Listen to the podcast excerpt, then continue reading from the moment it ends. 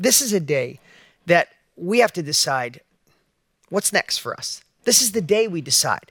This is the day we commit. This is the day we can celebrate where we're going. This is the day we can anchor in a date that we're going to accomplish certain things. Because at the end of the day, when we decide, when we commit, when we get to celebrate, that's when change happens.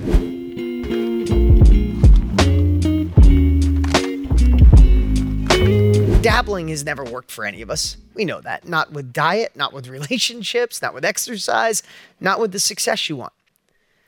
But I also know on the edge of a commitment, let's just make it real because it's easy to say, today's the day to decide, commit, celebrate. And it's, it's still scary. You still have your life, you still have the beliefs that have cost you a lot in the past. You still have people in your life that think you're crazy and maybe you're a dreamer and you're going after too much. All of those things will still be here tomorrow. But I know what it's like to be on the edge of that decision. And I don't think we ever truly know in our lives which one of the hard decisions we make is the one. What is that decision that you get to make that day when it's finally no, I'm standing strong for this, or finally saying yes, I'm doing this, or no, I'm not listening to this voice anymore, I'm going with this voice. And I wanted to share a little uh, quick story here, and this wasn't, again, this wasn't planned, but I, I was trying to think in my life when when was one of my toughest decisions ever, and it was probably 25 years ago. When I decided to go all in on this, it was a big shift. Remember, I had a collision shop, I sold used cars, I had apartments, and I drove a tow truck at night. That's that.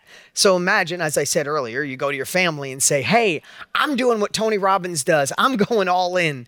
I'm going to spend every dollar I have and have to borrow $100,000 on my credit card, but I'm going all in. And I've said this before, and I want to share it again. My sister is one of the best people I know. Her son Tanner is on helps run this whole company. I love our family.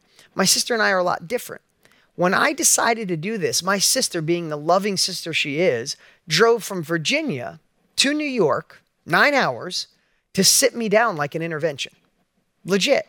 When she knew I was going all in, she's like, enough's enough. You've had more success than we ever imagined. We're so proud of you. Dean, look what you've accomplished coming from nothing. You own a collision shop. You, you built houses. You have some apartments. We're so proud of you. But enough's enough, Dean. You're going to use all your money.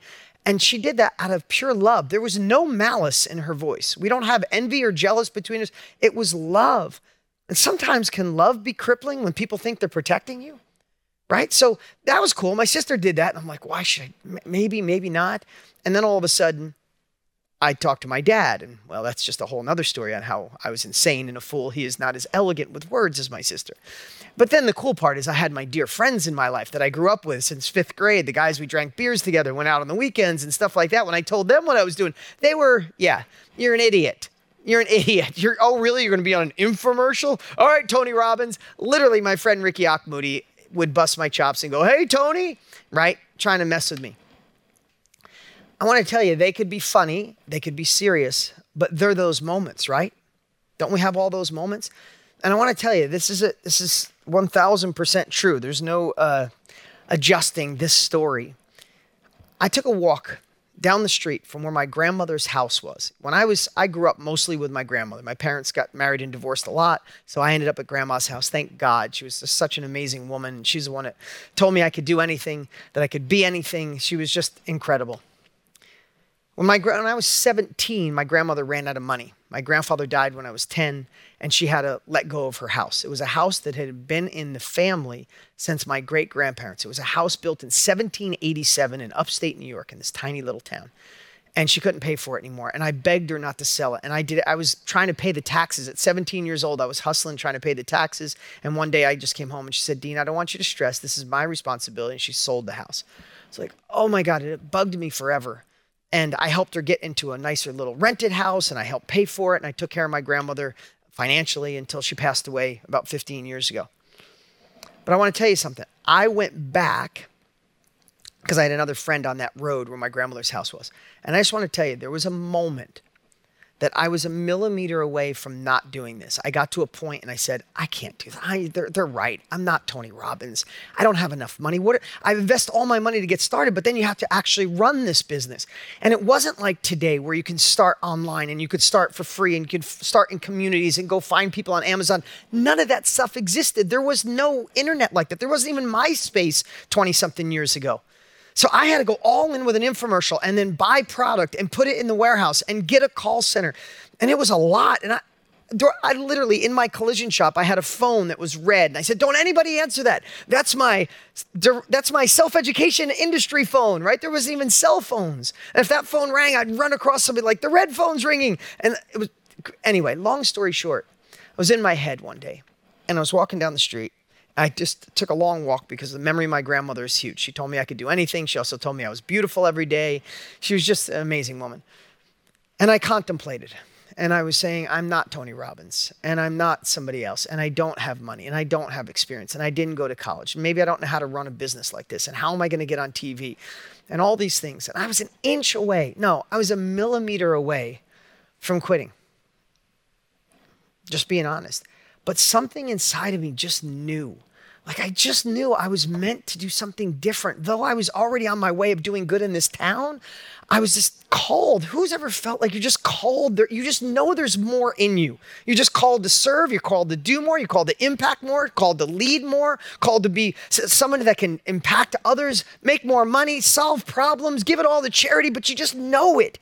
And I'm walking down this street feeling completely conflicted, completely conflicted. Like going down in two different directions of like, what do I do? And I remember thinking one of the things that shifted in me was, and I've shared this story before, but what really shifted that day, taking this walk, and this walk, who would have known, looking at my life now, this walk was a difference between the life I have now and being here with you, or a life where I probably was the best collision repair guy in that entire county, right? And there's nothing wrong with that. But this moment, and I remember thinking, I don't have to be everything to everybody. I don't have to live my sister's life. Her life is amazing. She's successful. I don't have to live for them. I, if I looked at the end of my life and I didn't at least try this, I'd feel like I, I, why didn't I utilize the gifts that God or the universe gave me? I just had this empty feeling and this alive feeling. I don't even know how to explain it. They were like smashing against each other like ships in a storm of, you're crazy. Why the hell would you do this? And I must, I have to, or I'll feel dead inside. And I remember thinking, but what if I just boil it down and just do one thing for people? I don't have to be everything for everybody. I don't have to be everything to my family. I don't have to be everything for the people I serve. I'm not Tony Robbins, but I know how to make money. I went from a broke kid with nothing to making money with cars this one simple way. And I remember thinking, I could teach that one thing. I'm good enough to teach that one thing. And the compound effect of, I always talk about narrowing that niche and say, I could teach that one thing. And I think people would want it. And my desire to just fill my soul and not want to be at the end of my life and have God play a video of the man I could have been. And this, this merging of like back and forth was so difficult. And I thank God. I, for me, that's my, I thank God that that day I just said, I'm in. I'm just doing this. I have to. I'd rather try and fail, like Theodore Roosevelt's quote the man in the arena. I don't want to be in the stands with someone else's name on my back. I want to be in the game. If you're on this, if you're a part of this journey, you want to be in the game. I'd rather be in the game and lose the game than on the sidelines going, oh, look, I knew he was going to miss that ball. like that, I, that's just not me. I didn't embellish any of that story. It was tormenting. It was tormenting. When you have people who love you telling you you're crazy, you have friends making fun of you, and you look at your bank account and it doesn't look like the bank account you need to roll something like this. It was stupid. It was probably idiotic. And thank God I did it. My whole point is you never know what you can do until you decide to do it.